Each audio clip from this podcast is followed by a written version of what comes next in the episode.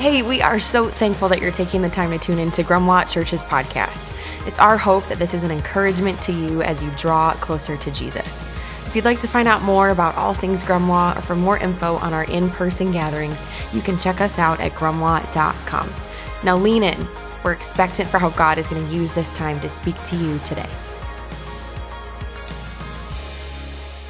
Well, again, good morning, Grumlaw Church. And before I kind of dive into the message this morning, I want to remind us one more time, just one more time, uh, that our next baptism service is right around the corner, which means that today is officially last call because we film these stories and we want to help use your story to help other stories be told. Uh, you need to literally get signed up today. So we find that a lot of people procrastinate and they wait for this moment. The moment has arrived.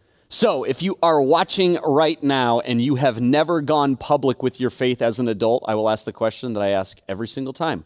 What are you waiting for? It is time to take this step. It is time to go public with your faith. Uh, you honestly have no idea what lays in store as a result of you taking this step of obedience. And in so many ways, that that's what this is. It's a step of obedience in what Jesus so clearly asks us to do. So you can get all those details, sign up for baptism by texting Grumlaw to 94,000 and then following those prompts for baptism. And one of our staff members will be in touch with you.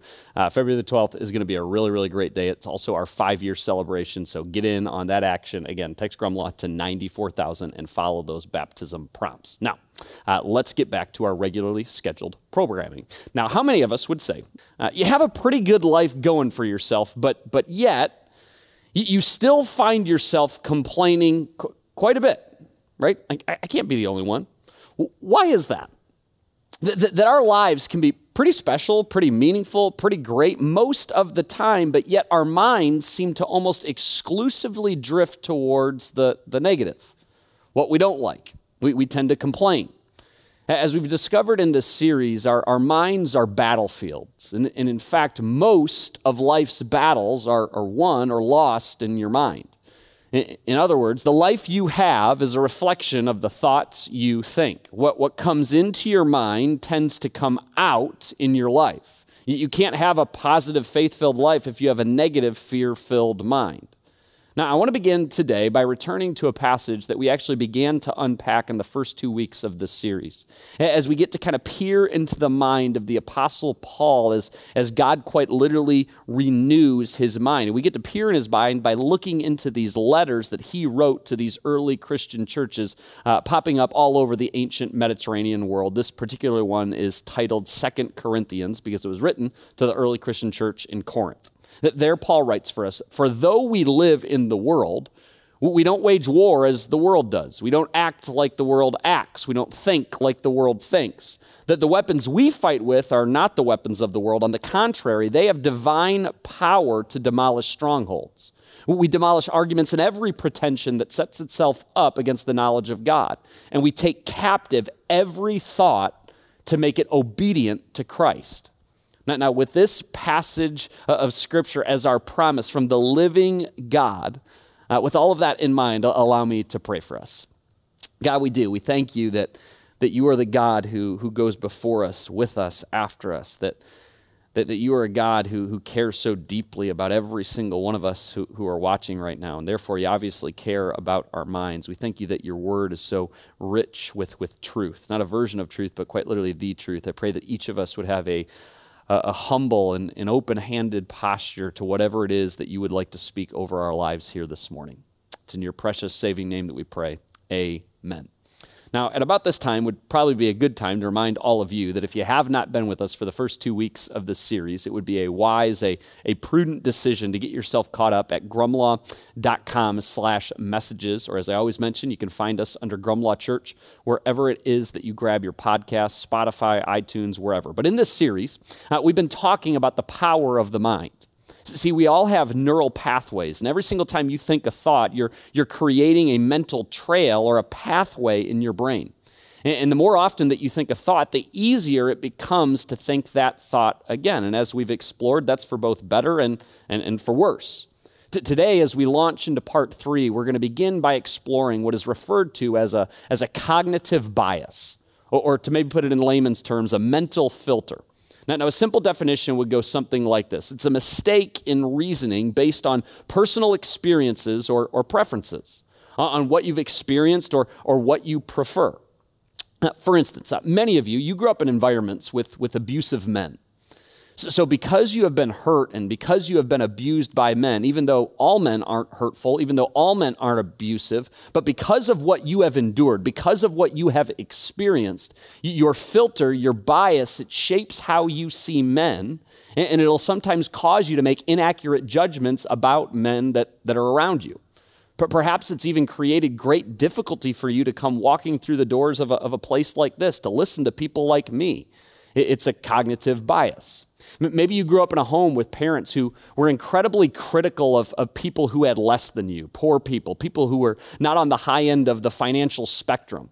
And they would utter things under their breath and sometimes not so under their breath. They're lazy. They created that mess for themselves. If they just get off their lazy butts, they, they wouldn't be in this situation. And now, even in adulthood, when you see the homeless or someone, even for instance, just driving an older car, you find it difficult to not pass judgment or, or be critical. Now, what's interesting is, is if you change the filter, it usually changes how you feel. Change the filter, change the feel. This is what so frequently happens when, when we post a picture to social media. You have this picture that, that to you doesn't really look all that great, but, but suddenly you slap a different filter on the picture and it like completely changes the feel. Suddenly you're looking at yourself going, dang, I look pretty good. Change the filter, change the feel. A cognitive bias that acts as a default filter. Our, our, our, brains are predetermined to think a certain way. They're pre wired to interpret a situation, even if that interpretation is, is inaccurate. That's why two different people can respond completely different to the exact same situation. The facts aren't different. No, no, no, the filter is different. For, for example, maybe your boss gives the same feedback to two different people. And, the first person responds and, they're offended. How dare you tell me that? You have no idea all that I do for this company. I don't even respect you anyway. So you could take that feedback and shove it up your. Well, you get the idea. Meanwhile, the second person, same feedback, delivered the exact same way in the exact same tone, and, and they respond with gratitude. Thank you.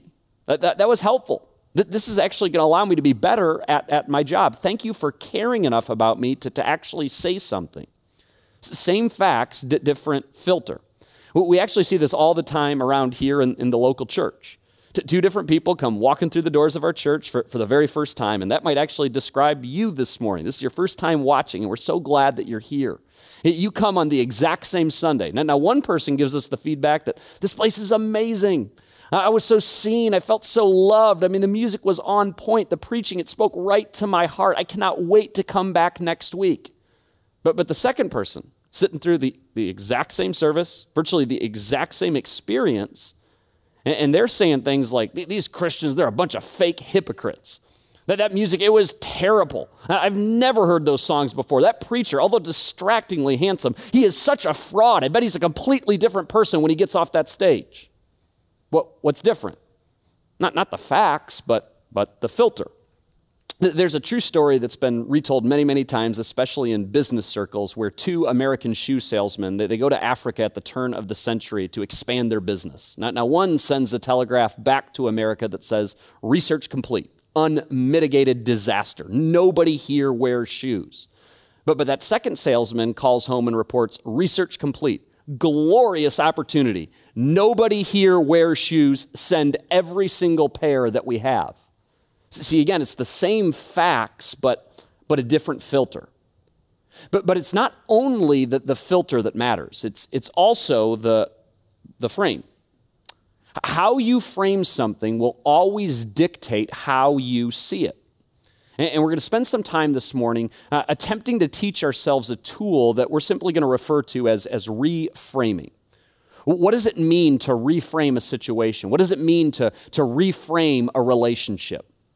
We're creating a different way of looking at a situation or relationship by changing its meaning. Allow me to kind of give us a, a visual illustration of how this might play out in our lives. See, uh, you could wake up this morning and think today is, is going to be a horrible day.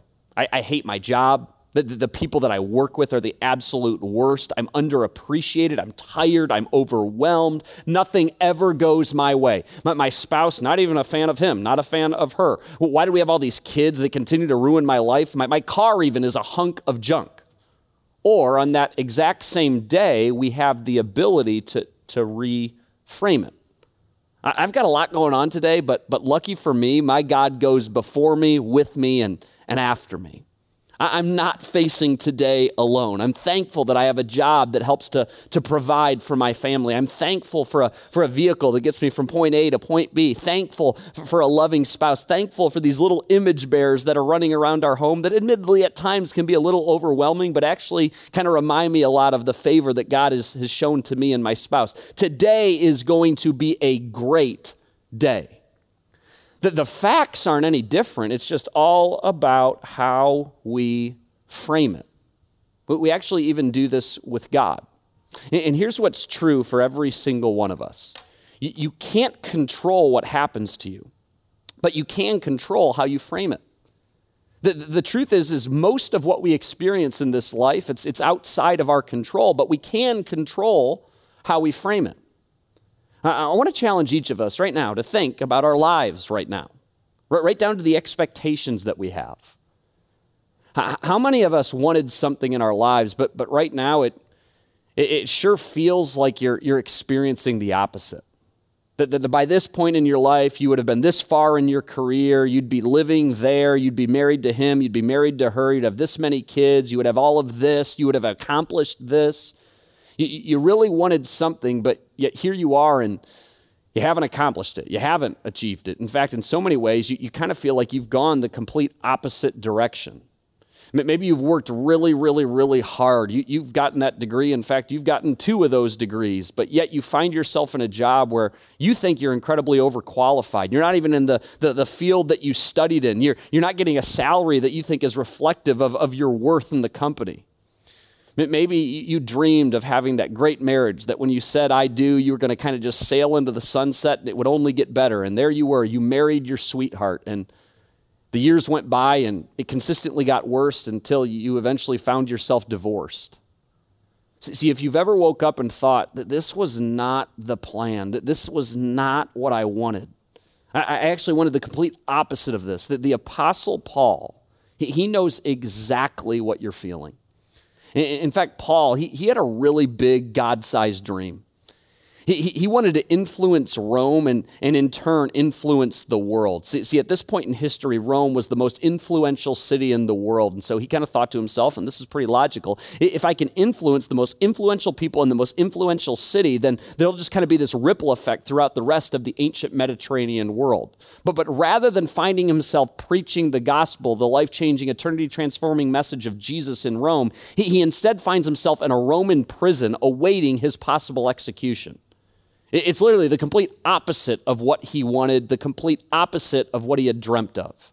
And, and let's be honest, not exactly a, a selfish dream, right? It, it is his heart's desire to make much to do of Jesus. I mean, why would that not go well? And, and so here's Paul, and he finds himself locked in that prison. And, and, there, while he sat in that prison, he had a choice to frame his situation in, in one of two ways. We look to his letter titled Philippians, there in the first chapter. He, he says, Now I want you to know, brothers and sisters, that what has happened to me is the absolute worst. As a result of God screwing me over, I'm never going back to church and will be telling everyone who will listen about how horrible my life is. That, that is the DDV version. And just in case you're new to this whole church thing, that stands for Debbie Downer version. Also worth mentioning, just in case any of you are biting on this, I, I, completely made this up. Some of you, you really perked up right there. You're like, that's my favorite translation. No, no, no. Uh, that's not what Paul said. That, that is not what Paul wrote. That, that's not how he framed it. No, no, here's what, what Paul actually said. He, said, Now I want you to know, brothers and sisters, that what has happened to me has actually served to advance the gospel. As a result, it has become clear throughout the whole palace guard and to everyone else that I am in chains for Christ. Church, this is, I got giddy as we were like writing this message, preparing for this. This is so good. He's going, although to most people, it, it, it would look like I'm in a really, really brutal spot, it's actually been a, a good thing. Y'all, they, they literally lock me up to a Roman guard at all hours of every single day. And, and, these guards, they're very, very influential people. And I get a new guard every eight hours, new, new guard chained to my wrist. It's like, who's the real prisoner in this situation?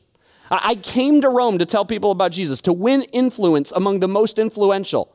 These guards, they have to listen to me. You talk about a captive audience, there's no escape. I'm preaching the same eight hour sermon on repeat, and it's working. The whole palace has come to know Jesus precisely because I have been locked in this prison. To talk about winning influence among the most influential, this is amazing. I hope I never get out. He, he continues. Not, not only all of this, he continues and says, And because of my chains, most of the brothers and sisters, most of the fellow followers of Jesus who have heard about this, have become confident in the Lord and dare all the more to proclaim the gospel without fear. He's going, It is precisely because of my situation and the news of what is happening in this prison that other followers of Jesus are only becoming more emboldened for Christ. They're thinking to themselves, if God can accomplish that inside the prison, what will he do with us outside the prison? That they are encouraged like they have never been encouraged before. Now, now for the rest of our time together here this morning, we're going to talk about how we do that, how you can reframe your story how you can reframe your relationships, how you can reframe your situation. Because the truth is, is that, that we all have stuff happening in our lives that we wish was different.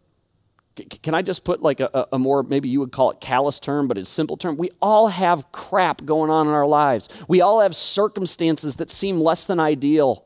In, in the words of the greatest TV boss in, in history, Michael Scott, we all have problems. Like, like we talked about at the beginnings, so often that the vast majority of our lives, they're, they're pretty great. But, but there's a relatively small amount of less than ideal stuff that, that ends up taking us out of God's perfect will.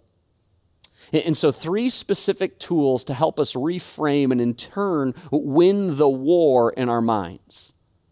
Let's change our thinking so that we can change our, our lives. Number one, I want to challenge us to thank God for what didn't happen. Even in the midst of a day where, where apparently nothing, I mean, nothing feels like it's going right, it, it could always get worse. Thank God for not allowing all of that other stuff to happen. It's like the high school girl who comes home one day and sits down her parents and just really sincerely expresses them, hey, like, I just want you to listen here. I have something pretty heavy to share with the two of you uh, and, and, just give me an opportunity to speak. And at the end, you can ask questions and yell at me and scold me and all that good stuff. But, but I just need to get this off my chest. And she admits that the party that she went to the weekend before, she met a guy. And uh, after spending some time with this guy, she ended up making a foolish decision and, and they slept together. And uh, now the reason that she's kind of confessing this is because she's pregnant. And she's not just sort of pregnant, like she's pregnant with twins. But she says, good news that the, the guy, he wants to be in these kids' lives and you know, he, he wants to help raise these children once he gets out of rehab. Then she goes on to say, also, none of that is true. However, I did get a D on my chemistry exam. I just wanted to remind you, mom and dad, that it could be a lot worse. Maybe the plane gets delayed because of mechanical problems. and there you are on the runway cursing the world, but at least you're not experiencing those mechanical problems at 35,000 feet. Maybe it's the car wreck where, yeah, it's going to cost you a pretty penny to repair everything, but at least nobody got hurt. This last November, uh, my wife and I, we shared a little bit about this in pieces of sermons. Uh, our, uh, our middle child, Malachi, he found himself in, in the hospital with double lung pneumonia and the flu and asthma, kind of just like this brutal combination that hit him all at once. And uh, there he was on this breathing machine with literally something inflating and deflating his lungs. And honestly, as a parent, it, it was two of the most difficult days of my life. So stressed, so worried about my little guy, but honestly, and even in that moment, we, we thought about this, we prayed about this, it, it could have been a lot worse. From the time that, that Malachi went into the ICU to the time he ended up being discharged, we got a picture of that little twerp right there. It makes, it makes no sense apart from God. God responded to the prayers of his people. He worked a miracle in, in that five year old boy's life. What was it challenging? Was it faith stretching? Absolutely. But, but could it have been a lot worse? Well, it seemed like it was headed there. Thank God for what didn't happen. Number two, practice pre framing. This is where we decide how we're going to frame a situation before we engage in that situation. This is so important because our thoughts, our, our frames, will typically shape what we experience. See, if you, before you even step into that conversation with that friend about a hard topic, if you tell yourself this is going to go horribly, that there's no way this is going to do any good, what a waste of time, she's so stubborn, why am I even having this conversation? Do you think that that, that interaction is going to go well? Probably not. But conversely, if you're telling yourself, I cannot wait to see how God is going to work, I am expecting breakthrough. Get God humble both uh, of our hearts. Help me to see where, where I have blind spots as well. It isn't a heck of a lot more likely that it'll go well in, in that scenario? I spoke a bit to this last week. We have a role to play in all of this. We can't expect like a quick prayer but before a meal to usher in a miracle. I'm, I'm convinced more than ever that, that you and I, we don't see breakthrough in our lives because we're not playing our part. We're not behaving with an expectation that God is going to come through. And in that vein, it's on us to pre frame before you head into that presentation at work, but before I step onto that stage on Sunday mornings, before your child even wakes up. I am choosing to win ahead of time because what I believe determines how I behave. Before you head into any situation, remind yourself of truth. God is with you. God is good. God goes before you. Through him, all things are possible. Thank God for, for what didn't happen.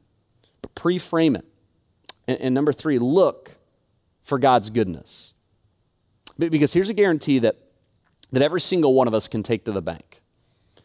You will always find what you're looking for. If you're looking for the bad, if you're looking for the negative, you will find the bad. You will find the negative. You want to be critical? There's no shortage of how you could have done it better. If you want to see what's wrong with every day, you will find what is wrong with every single day. You can choose to be the vulture or, or the hummingbird. Isn't it interesting? Vultures, they find dead things because they are constantly searching for dead things. Meanwhile, hummingbirds, they find sweet things because all they are looking for is sweetness. You will always find whatever it is that you are looking for. You can choose the path that, admittedly, 99% of the world chooses to take, full of negativity and criticism and woe is me, or you can choose to look for where God is working, and if you do, you will see his handiwork all over the place.